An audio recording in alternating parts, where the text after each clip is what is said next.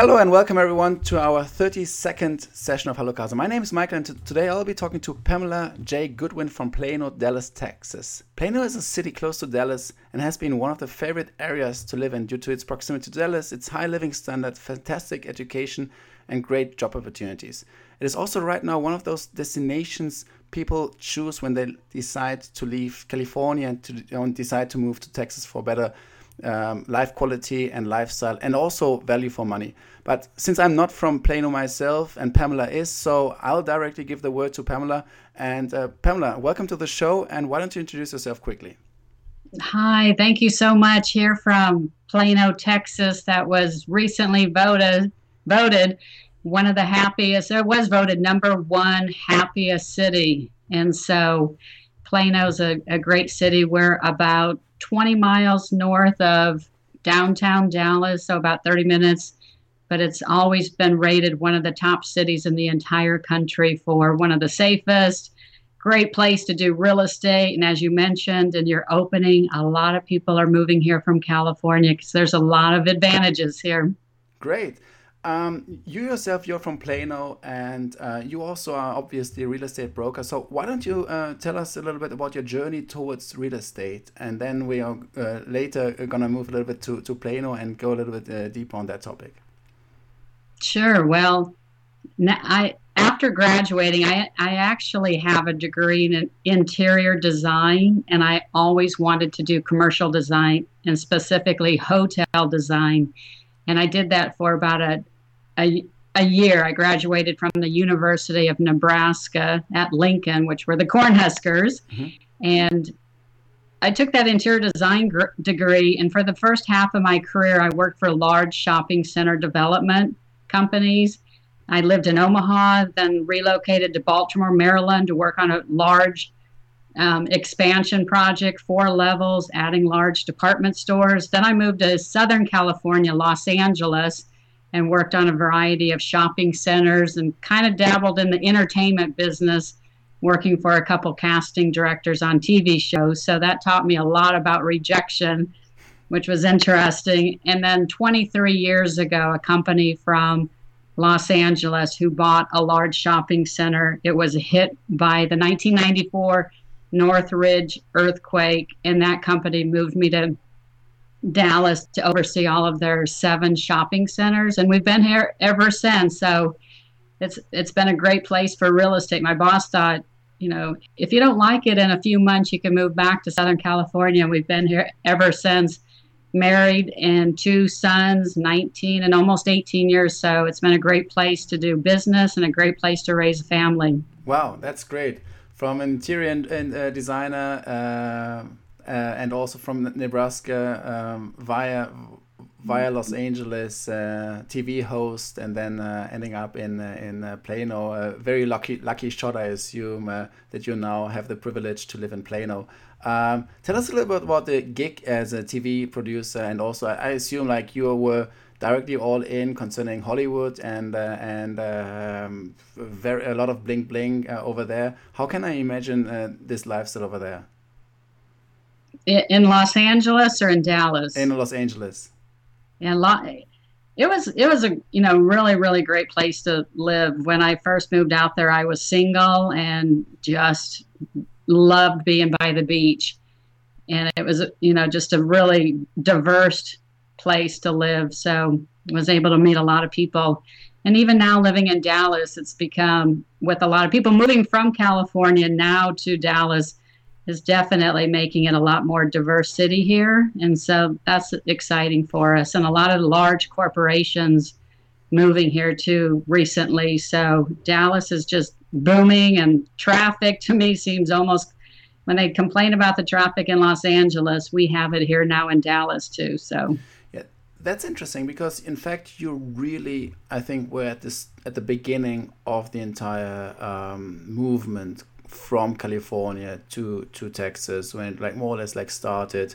Um, how can you describe us a little bit the difference between like 20 years ago and and now Dallas itself and also maybe Plano?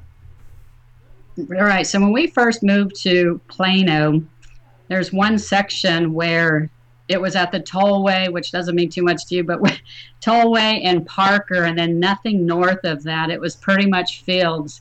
And if you can see what's built there now, you know, huge shopping centers, office buildings, residential homes. I mean, just it seemed like it happened overnight. The massive amount of growth all to the north of us, um, almost going to the Oklahoma border. So it's really, really changed. But you know, Plano, you know, being in this area has just always been a really, really good place for growth. The nice thing is working with the city of Plano. Mm-hmm.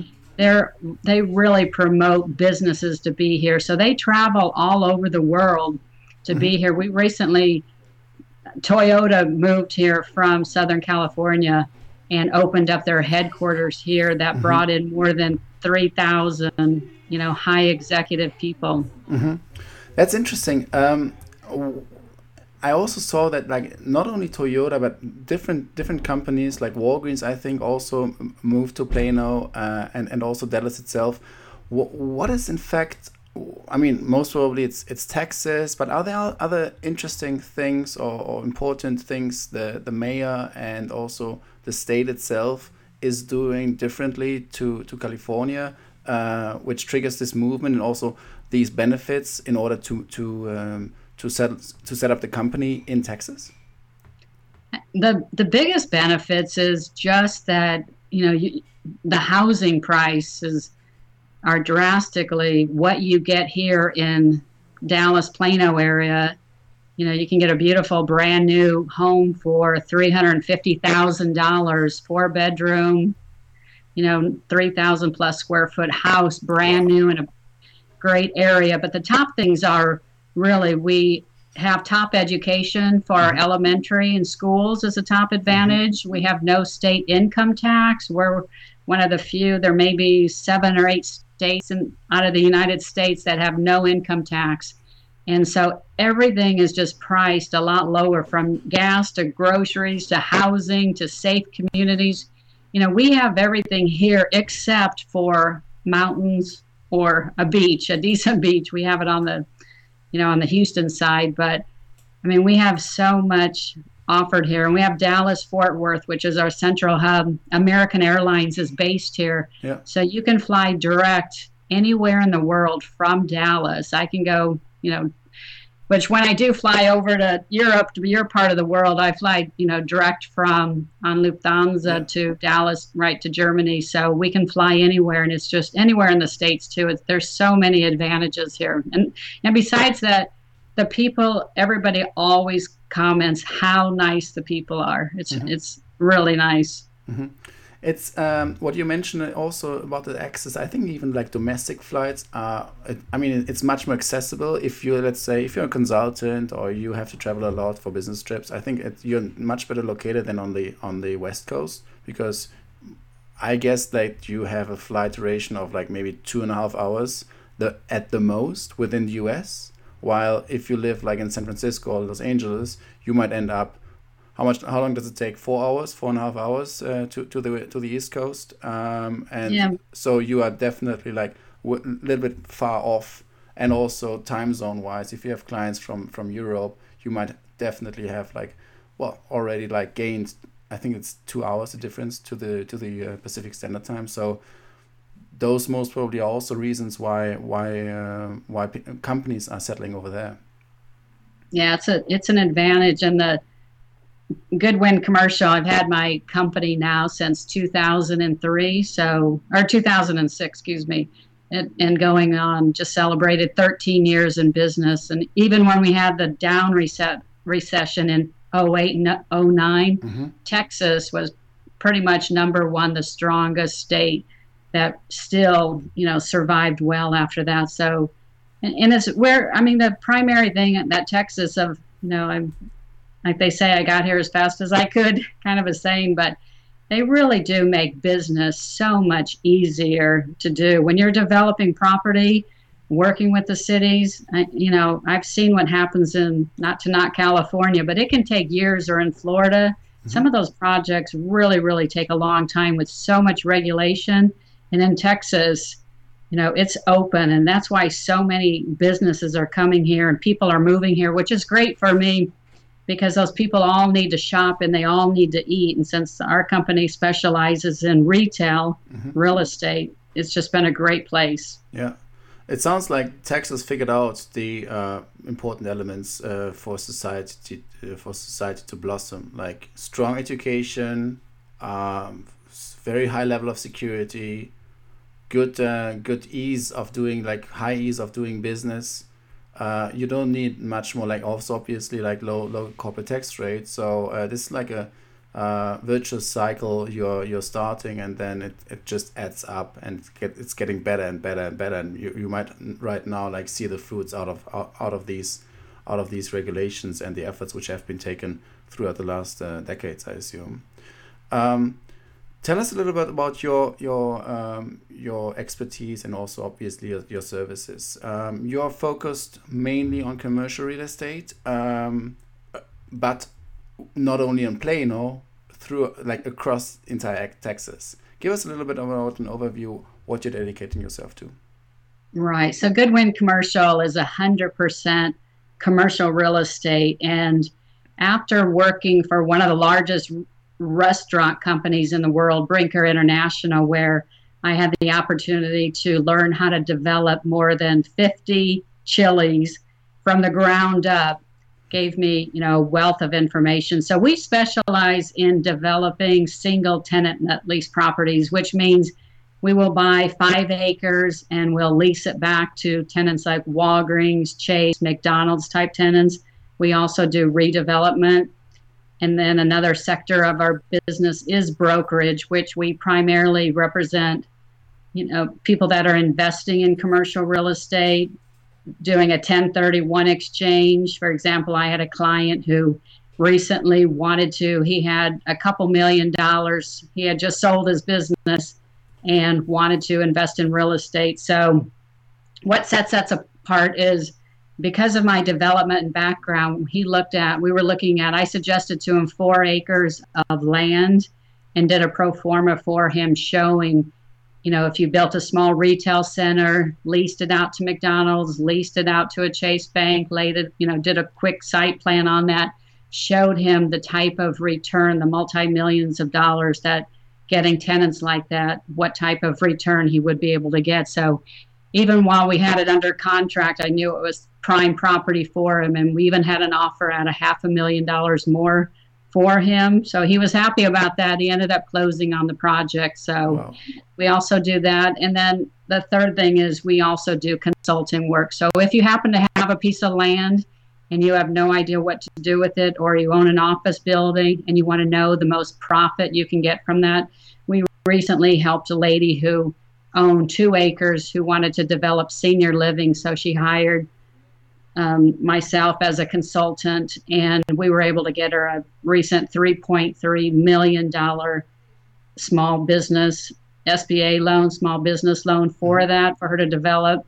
And I helped her, you know, do all of the due diligence and hiring the architect and civil engineer, and then showed her at the very end result, which everybody always wants to know how much money they're going to make at the end. And so you know, my expertise is really helping. I love helping small business owners also lease space, or if they've been in a lease for a long time, walking them through the entire process where turnkey, taking the time to show them the advantages of owning commercial real estate versus leasing and being your own landlord. Yeah.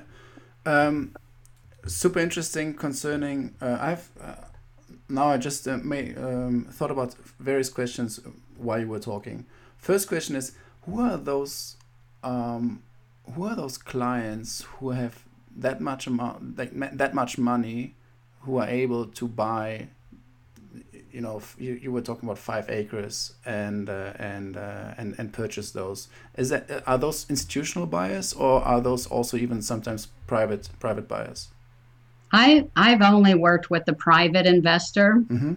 so that was a particular person who had sold his business yeah. and had you know some profit okay. return on that and wanted to do something instead of buying worried about the stock market going on sure you know of all that because it's a great thing that if you buy a million dollars of real estate, if you buy, you know, you need 20% down. So you mm-hmm. need $200,000 down. But if you buy a million dollars of stocks, typically you need a million dollars. So that's true. That's in real true. estate, you can leverage it. Yeah, that's absolutely true. I, I didn't think about that, obviously. You knew. Yeah, and so showing him how, you know, that was the first time he had purchased, you know, a large amount in real estate. I mean, he was a sophisticated business owner, obviously, but not in the commercial real estate world. So showing him what some of these tenants pay, because there's a big difference if you do a Dollar General deal or if you do a McDonald's deal. Yeah. On that same piece of property, you'll double your money, you know, if you do a McDonald's deal versus you know the Dollar General type tenant, and it all comes down to the tenant credit and a lot of their other variables.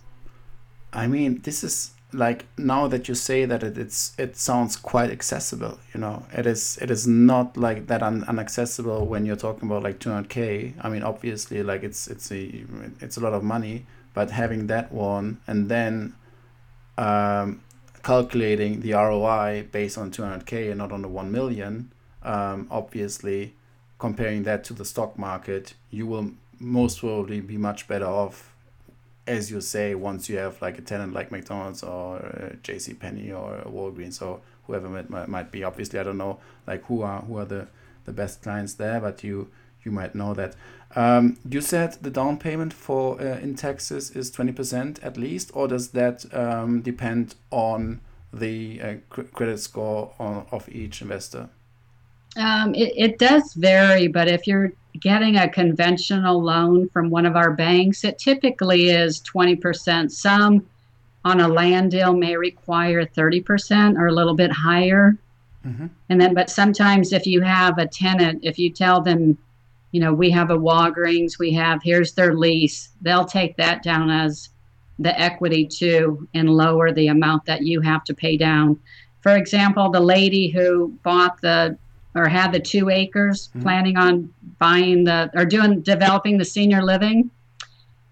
What she bought it for, and then we were able to to the bank required her to do an appraisal. It came in so much higher in such a short amount of time that the bank used that equity that she had in her land to be able to take out that higher amount and she did not have to put any additional wow. money down into that. That's amazing and so that's what I I like to really, you know, I I'm teaching classes now and hosting a TV show just to really help people understand how to get into commercial real estate because there's not too many places where you can learn how to do it but i do kind of i, I do want to make it accessible to people and you know being able to buy it. It just takes someone kind of explaining it to you but it's just there's so many tax benefits and tax deductions and and yeah, I just I mean, had you know uh, if you don't mind because I'm I'm very ignorant concerning all this topic and maybe I'm I'm uh, I'm, I'm asking some stupid questions now for you but uh, for me it is it is very uh, still very uh, challenging to wrap my head, head around how exactly like how is how is how exactly does it work and how uh, can I break down the steps um, you conduct in order to allow me to buy real estate, like to, to buy the acres, and then also rent it out to, to a Walgreens. Um, does it mean that you are also obviously i think it's super challenging to do the market research you do the due diligence you say okay what is what is uh, possible there you have most probably also direct um, access to the network to the to the um, to, uh, to the retail stores and then um, the paperwork with the retail stores. How does that work? Can you can you break down a little bit the steps so that i get get more or less like a clue of um, of uh, what would what what i would be facing? Right. So and i actually did put together an audio course step by step to to walk you through but um, just because it is a process and i kind of always suggest that people need to team up.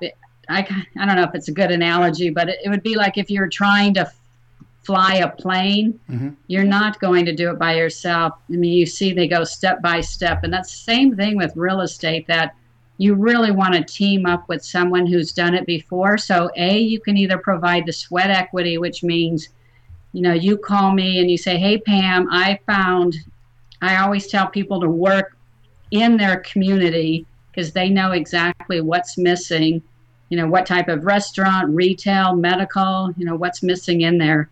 And, and then teaming up with somebody. But for example, a lot of times people don't even know how to get a hold of the McDonald's. Mm-hmm.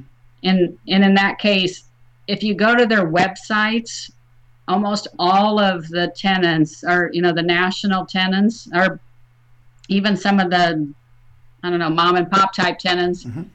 Franchisees, but at typically at the bottom of their website. So, for example, you can go down to, you can Google, you know, just find McDonald's website, go to the bottom of the page to the left, it'll say real estate. Click on that. They have an entire site plan showing you exactly how many they plan on opening, exactly what they're looking for, and who to contact. Because so many of these public companies are telling their shareholders that they're opening, they have to open up X amount of stores. Mm-hmm. So just always realize you know, they're all looking for sites. They're all competing. The Starbucks, the Chick fil A, the McDonald's, you know, a lot of those tenants, they want the prime locations. But it, it is a process. And from the ground up, you know, it's not fast, it's not easy. So, realistic, when, even when we were doing our Chili's deals, the quickest we could get them open, or even myself as a developer, it will take from nine months, this is raw land, and mm-hmm. up to get open. And and they have normally or most probably like some not restrictions but some requirements saying okay you know we please uh, arrange the land as per xyz we need uh, obviously a proper street. We need uh, i don't know what maybe sometimes you have like a a land which which doesn't have the infrastructure uh, which they require so this would imply that the owner um, of the land would first need to make sure that all those requirements are in place, or you or you don't even buy the place uh, buy the acre buy the acre in the first place.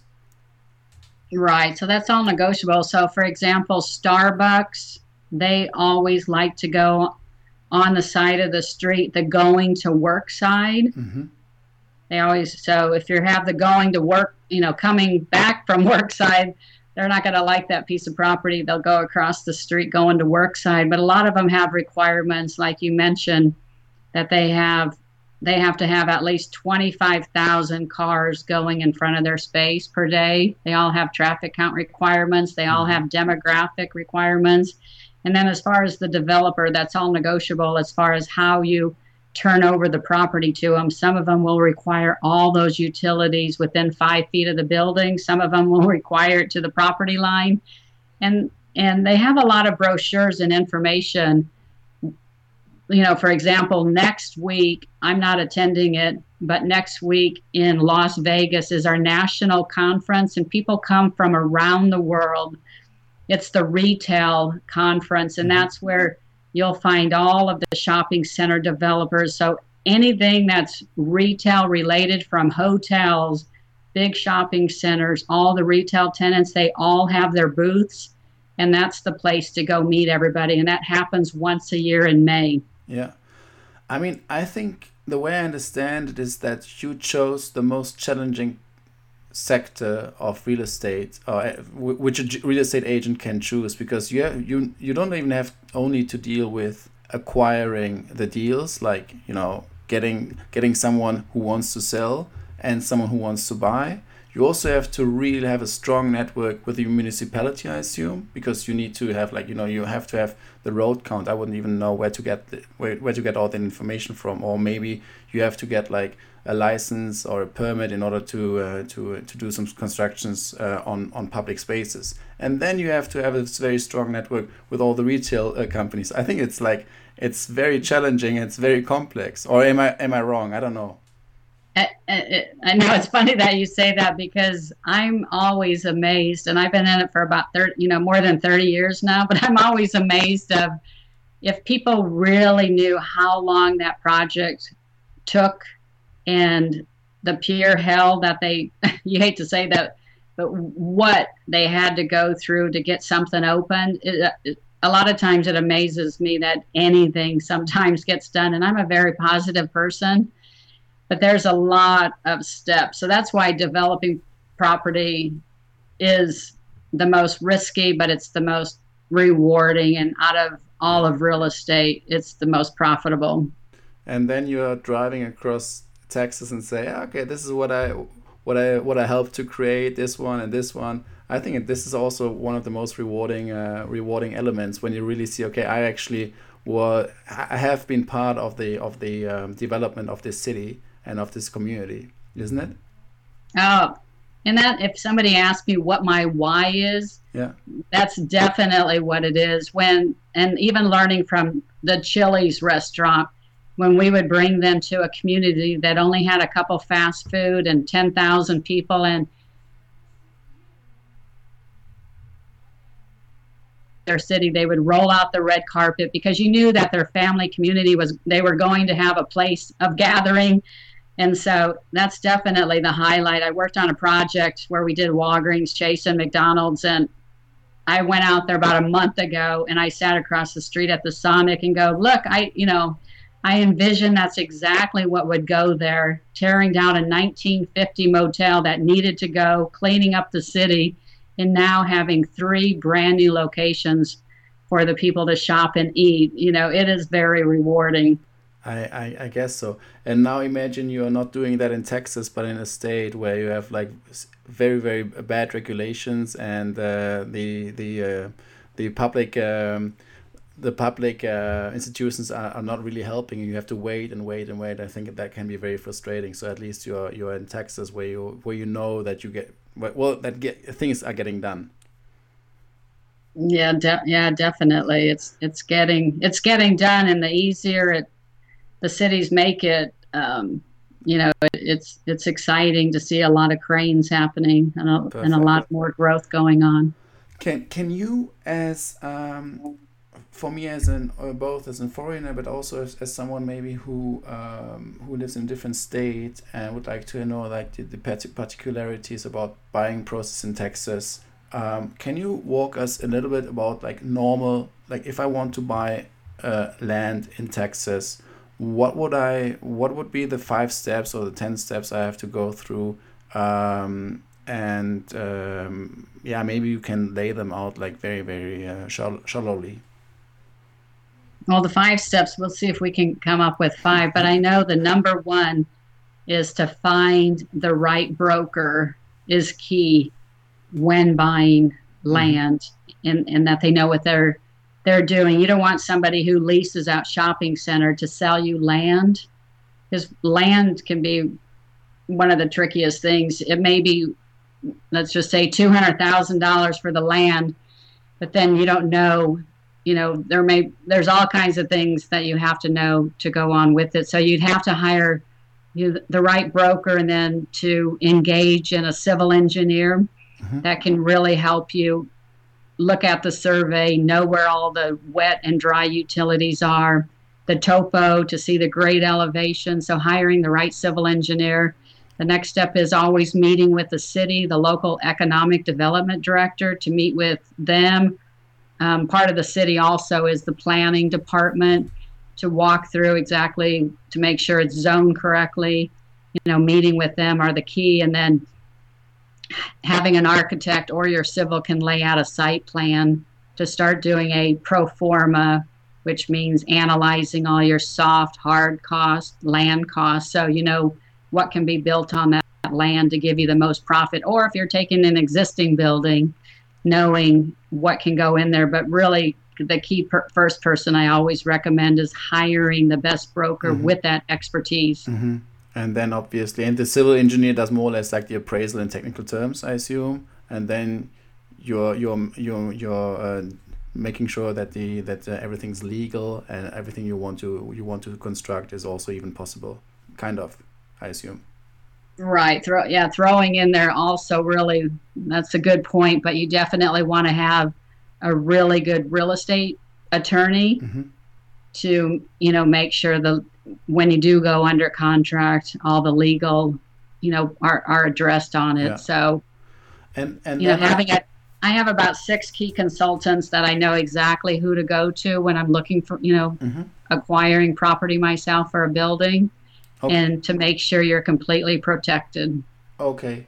And then once I once everything is good, I, I say okay, I want to buy it. Or to which institution do I go? Maybe you know most of the American people know that, but me me being German, I I'm not really aware of the of the um, of the process in, in the US. So that might be interesting for me as well. Like, do I go to the local municipality, to the to the land reg- registry? How does that work? As far as when you're ready to purchase it, Yeah.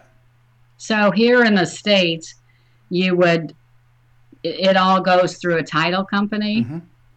and so once you have your purchase contract executed, buyer, you're the buyer, you have it executed with a seller, Mhm. then it goes into escrow. You Mhm. cer- put a certain amount of money down on the property. Mhm. Once it's in escrow, title is kicked off, and that kind of kicks the ball rolling. And depending on if you have 30 days or 90 days to do your due diligence, Okay. you know, before you buy the property. And then during that time, you'll either, I don't, you know, either paying cash for it or getting a conventional loan, or you've teamed up with friends and family, you know, to use private money to be able to, once you do all your due diligence, have another 30 days before you close on it with the title company handles all the paperwork for that. Okay, that's cool. So the title com- company takes care of everything, and I don't have to go to uh, f- fifteen different institutions and getting stamps from from from every uh, every uh, everyone, uh, and then okay, got it. Interesting. Yeah, They take care of all that. Okay. Most of it, really, between your real estate attorney and your title company. Yeah. will handle all the correct documents that's needed to acquire the property Okay. and the deed and all that. Is there a certain uh, tax tax rate which is different on on land, which is where on which is no construction, than on normal property or residential uh, real estate? Um, what what for a tax tax um, tax rate can I expect during closure, during the purchasing, and is there also a recurring one um, on a yearly basis, maybe on the assets? I don't know if, if there's something like that. So that the taxes, it'll be based off of if if you're just buying raw land, the property taxes are going to be based off of just that amount, hmm and it's typically around here in the two and a half percent. 3%. Every city is completely different on what they charge for their property taxes. hmm and you'll it'll be the pro rata share so the seller the title company will determine what that pro rata sh- share is depending on which month you buy it in hmm so if they've already paid a portion of it you, you close in august and you have the remaining three months to pay the property taxes the one where my buyers they actually had an agricultural exempt on it they were growing i think wheat or hay on it or something so Mhm. that they had a substantial amount of back taxes on it. hmm I think it was close to two, an extra two hundred thousand dollars. So that's why doing your due diligence. And in this case, the seller was making the buyer pay all those back taxes. That was uh, on a, top of the additional sales price of the property. But we knew all that up front. Okay. So Okay. No, because exactly. So if you don't do the due due diligence, you're ending up like having a huge surprise and saying, "Okay, this is not what I expected," and then you have like a lot of, um, a lot of um, taxes which is still, which is still owing.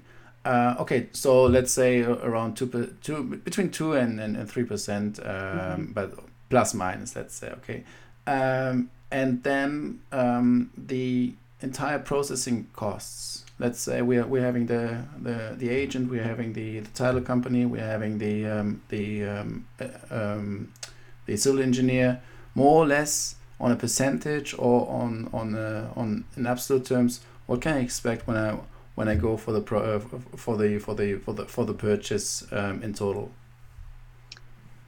you, you know that that's kind of all over the board, and it's kind of really hard to Mhm. cal- calculate a number. Yeah, The it's more on a of the bit. title uh, most probably, it's it's more like a on a- one percent fee okay. on, Okay. on all that. But and a Okay. lot of t- you know you'll have soils report, you'll have a survey. You know all of those kind of vary. Just depends. Sometimes you'll have an existing survey that just needs to be modified, hmm and so It's case by case. Okay. mhm, it's hard to really throw out a number for that on no, your closing cost. That's fine. That's totally understandable.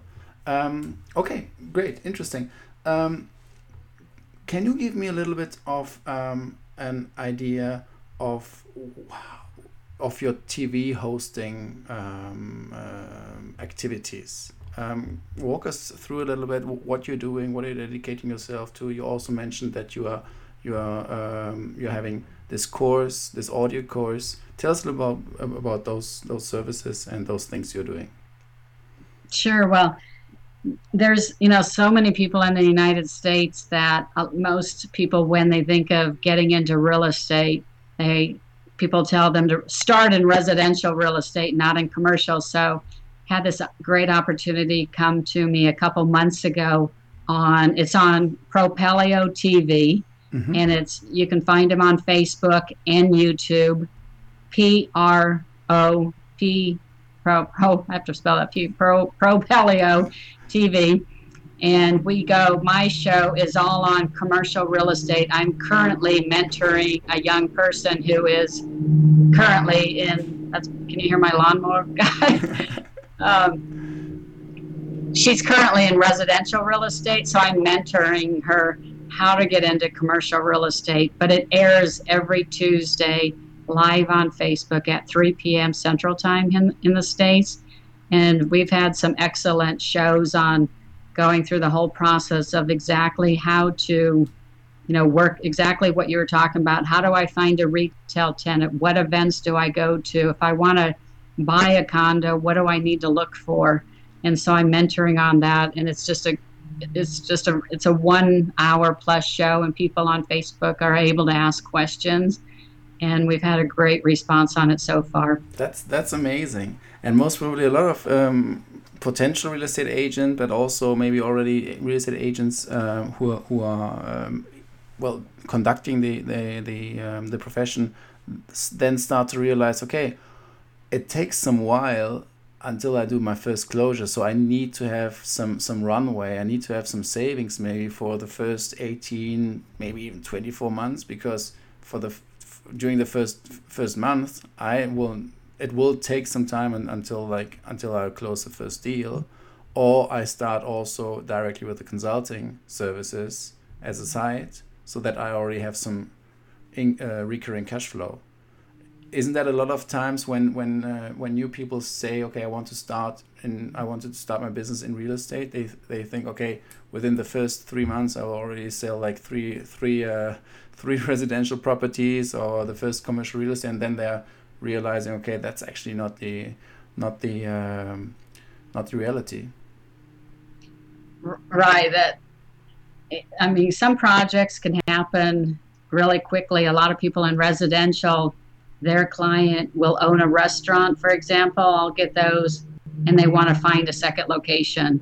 Mm-hmm. And so, you know, that, that way they can quickly get into commercial real estate and find a location, get a lease executed and you know, shortest time typically is about two months, and it can drag on even longer.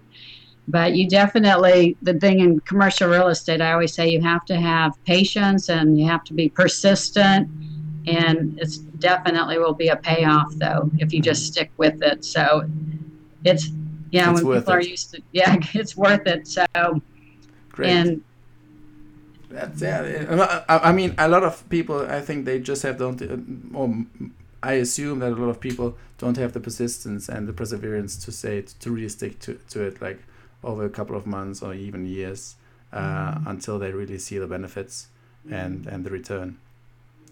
Um, since you are acting and very, very uh, well, executing your profession across entire Texas, um, give us your point of view and your thoughts about the developments and tendencies and trends um, in Texas. Maybe not necessarily only. Maybe maybe Dallas is not is obviously not the only city which is like super attractive right now. Maybe there are other upcoming cities where you would say, okay, this is definitely a very nice uh, place right now to live. A lot of people are moving there. Um, are there are there any um, any insights you could share with us? Well, yeah, I mean we're we're based here. We're in North Texas, so pretty far north, and everything is still continuing to grow farther up north, almost to the Oklahoma border. Mm-hmm. And we do other projects throughout. But I'm finding one of the biggest trends right, right now, and I've been doing a lot of research for a client of mine who actually bought a 15,000 square foot vacant building. But the it seems like the co-working spaces have really, really taken off here and are opening up in a lot of office buildings, and they're very, very profitable. So that seems to be a really, really big trend here with their having events, having the co-working rented by the day, and it's really booming here for a lot of companies that you know they don't they don't want to set up an office office but mm-hmm. they'll go into the WeWorks and some of those mm-hmm. locations mm-hmm. and set up their company right there that's fantastic that's amazing um, it's, it's interesting interesting that even companies are preferring the WeWorks and those places and not only like you know I think it was like originally thought for freelancers to mm-hmm. to um, to use those places in order to have like a community lifestyle and and, and the feel of of uh, of um, of um, of um, yeah being at home or having a good um, good community during home uh, during work sorry. What do you think is the uh, is the reason that companies are choosing the WeWorks nowadays uh, instead of having their dedicated and exclusive office spaces. Do you think it's also because they're risk averse and don't know? and Maybe there are a lot of startups saying, "Okay, I don't know how long we will be able to sustain," or is it also the Cisco's of the world and the and the and the Toyotas of the world?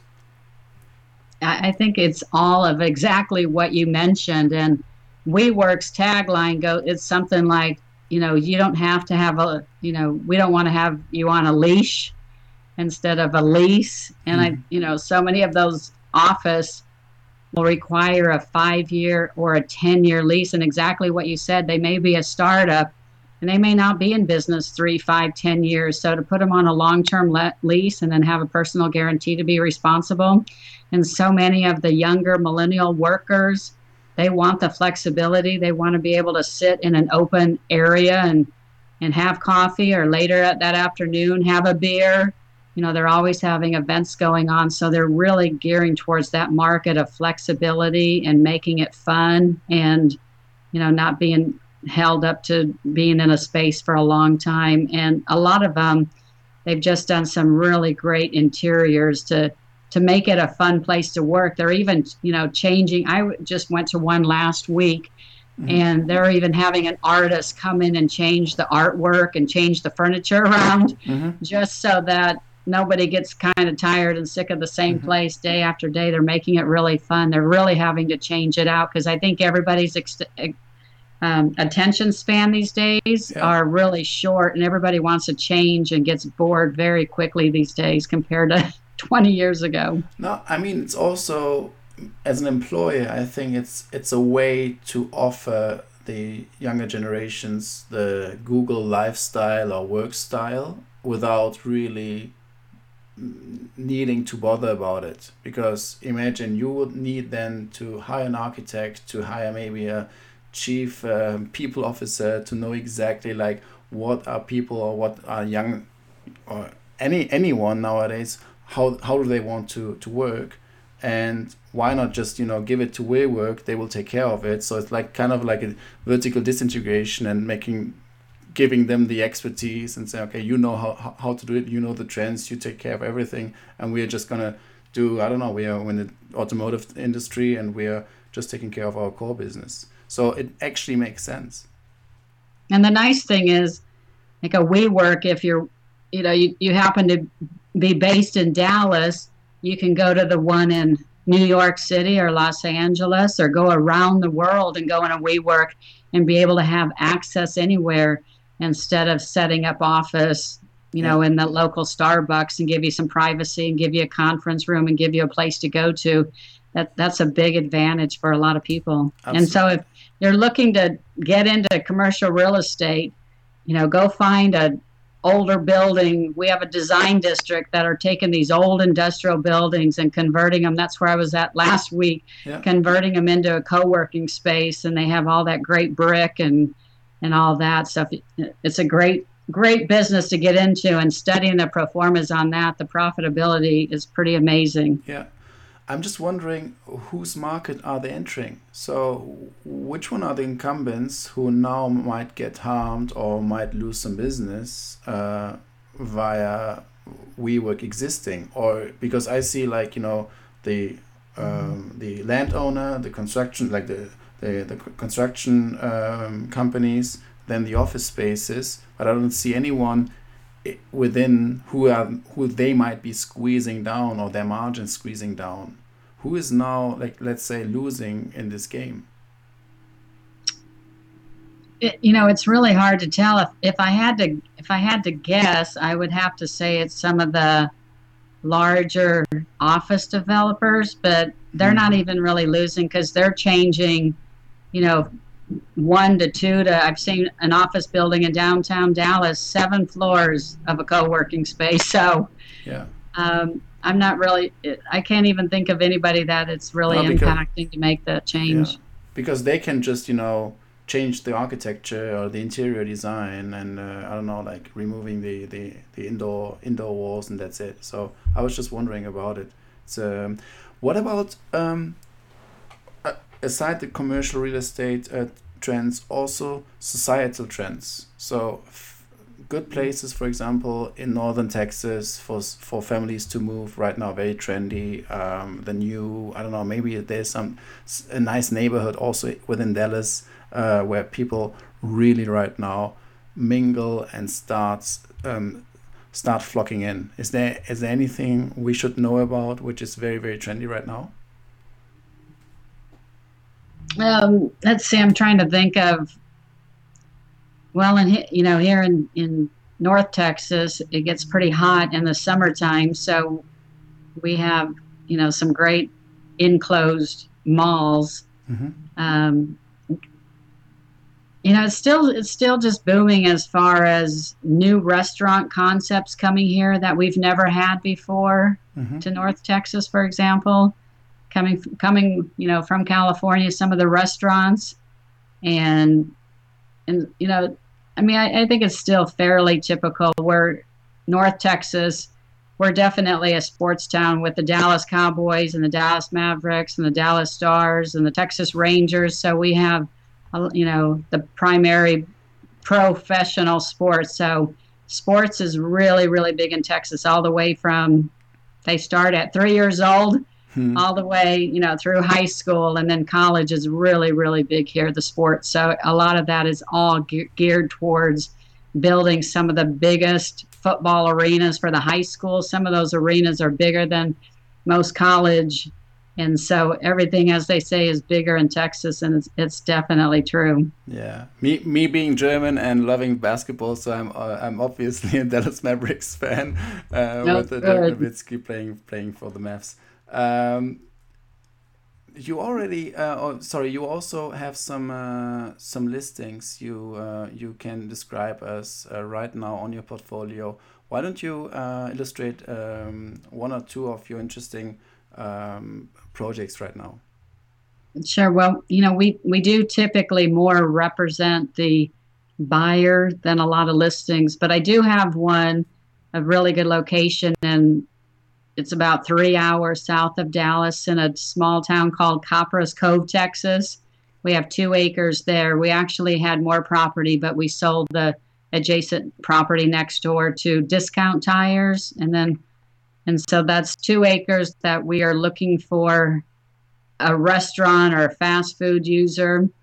And the nice thing about that, it's right next to probably I think the next biggest city is Killeen that has one of the largest army bases in our country. Mm-hmm. So a lot of people live in this Copperas Cove. There's close to, I think there's 60,000 cars that pass the site, which is really key on that property. So it's perfect. I'm looking for a restaurant or possibly building, you know, some type of medical office building on that. But that's a really good price and a and a good property that I have. One, I have another one that's off market, a national tenant. The client is trying to sell that, and that's kind of in the 1.7 million range. So if you're in a 1031 exchange, it's with a national tenant. So I just have two of those listings right now.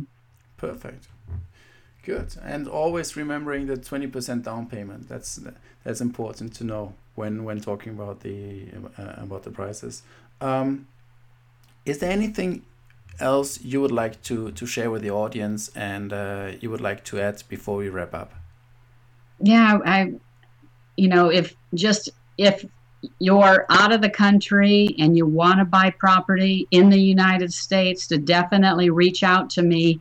I'm on LinkedIn under Pamela J. Goodwin and post all the time on that. Find me on social media or my website at pamgoodwin.com. But do not my biggest thing I'm I'm always trying to tell people is do not be intimidated by buying commercial real estate. Um, even if you don't have the 20% down, there's so many ways of creative financing in different ways that you may have equity from having it in your current homestead, or you may own other residential properties that you can use that equity down. I mean, there's so don't. My number one thing is don't ever let you stop not buy commercial real estate because you don't have the money. Because to me, that's always the easiest part of the deal. If you have a good deal, money will come find you. That's the easiest part. So, you know, if you can have a goal to buy at least one piece of commercial real estate, if you want to build wealth in real estate, you know, or just wealth or have a different source of cash flow income, definitely consider real estate. What is one last question? What is more or less the ROI you can can you give any range of ROI of annual annual ROI uh, an investor can expect on uh, not necessarily on the down payment but on the on, on the overall uh, price? Well, we typically more you know talk in terms of cap rates mm-hmm. on what that return will be.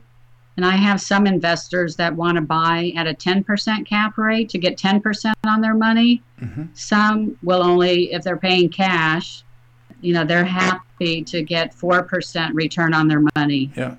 But I would say the average investor typically wants to make, you know, that 7 to 10% on their money in real estate. And you can make a lot more than that um, yeah. than that. But that's kind of just a general. And that's that's net. That's after all the deductions. Let's say overhead, administration, and stuff. But let's say let's say between seven and fifteen is definitely possible. Uh, also, most probably in terms on how aggressive you want to go, uh, because it obviously always uh, correlates with the risk, I assume. Right, definitely. And then if you're developing property, it's a lot higher than that. Yeah, yeah, yeah, yeah. I mean, that's humongous, especially right now, like uh, considering the, the low interest rates. Where else do you get like 10 to 15% on, on, on, on, uh, on annual ROI? Right, because our bank loans today, they keep, they've been talking about, everybody usually asks me what I think about rate, the rise of interest rates. And for a long time, they've kind of remained steady at that 5%, even lower. Mm-hmm and so that's a bargain to to buy real estate on those terms at that price. It's it's really good. Absolutely, yeah. They haven't increased in, at all. It I a lot of times the media will have fear that that interest rate is going up. Mm, that's the same thing I wanted to say about they always think the retail world everything's going online and all the online sales for retail and retail's closing up stores left and right but it's still only typically it you know i go to the reports i hear the online sales still are only at 8% so 92% of sales are still brick and mortar locations and you'll see a lot of online stores so a lot of times i just shut off that media of what's really happening if you drive around you're like okay, so what? That one store closed. They were terrible, anyways, and they make a big deal out of it, like the whole world's closing. I saw Party City. I don't know if you're familiar with that tenant, like a party store. They're pretty yeah. big around here, but they're closing 45 stores because they said they couldn't get enough helium. They couldn't buy enough yeah, helium. I heard that story. Yeah. and so it's it's interesting of why a business will close, but you know, as long as you can't I mean, you still people still want to go engage and be out with people eating. I mean, the restaurants here. I don't know about where. I know you're in a beautiful place you know you can be here and have a 30 40 minute wait to go at a restaurant. No absolutely. I mean you know what you say is very very interesting because today even i i wrote uh, or i read a very interesting article about the like direct to consumer trend. Like you know everything is going online all the intermediaries are, are being cut off. And the study showed that yes they start online they go directly to, to the consumer um, Harry's uh, is, is, is one uh, one example, or the Dollar Shave uh, Shaves Club, or Casper. Um, mm-hmm. And then once they grow, they go retail, they go brick and mortar, and then suddenly eighty percent of their uh, of all their st- sales is being conducted um, offline. So you see, like even those new entrants are then converting to to retail. So uh, and also on the other end, I mean, who if you don't know or like if if you say it's not getting getting uh, close so uh, then we have directly the expert on the floor and on the ground you know like it's very interesting when you like then listening to the uh, listening to the radio and say okay so you guys tell me uh, the truth. I i can tell you much better because i'm directly um, i'm directly on at the forefront yeah, people still, I know I, for example, still have to go feel it, touch it, look it, hold it, you know, and all that versus I, I still buy online too, stuff that, you know, not that important, but yeah. Yeah, it's definitely changing and you have to, like you mentioned, follow what the trends are and be on top of it. But the retailers with social media are really having to step up their game compared to before all they do is open the doors and hope people came you know would come to their store. Now they're really having to step it up and be really innovative to stay in business which i completely love. It's kind of up their game a lot on a lot of them or some of them are trying out pop-up stores you know in locations. So a lot of really neat things are happening in our retail business about the pop-up stores you are really assisting them to also enter and also uh, enter the market and also expand the market or expand their business. What are the let's say the challenges and also maybe the, the fears they are facing where you feel like okay i really need to guide them through and i really need to let's say um, lower their their their fear uh, because it might be a little bit over, too overwhelming for them. What is there the process and the relationship you are creating with them? Well, I, I personally haven't done any pop up stores myself, but I like I just saw I think it was the Tiffany's breakfast place was opening up in Beverly Hills for two days. Mm-hmm and it'll be interesting to see how they do. I have a good friend that she helps several pop up stores that will try the Dallas market out for three months to you know to see what type of interest they get. And so I, I just find it really interesting. There's one company that has created throughout the world that you can go rent a space for a day mm-hmm. or you know a variety of times instead of just having that space sit vacant because you know instead of thinking you have to sign a three or a five year lease mm-hmm. they'll just let you try it out but i think that's really fun we have this candy company mm-hmm.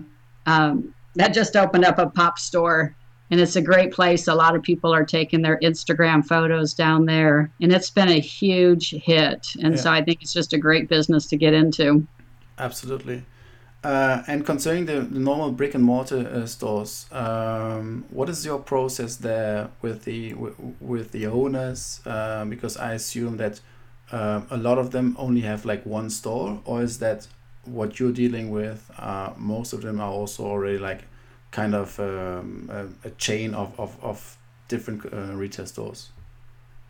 I work with both. Mm-hmm. I I work with national tenants that have you know, it's definitely a lot easier sell when you're working with a national tenant because yeah. a lot of those landlords want that tenant versus, but then some of the other stores like a unique restaurant or one of a kind in their retail center too.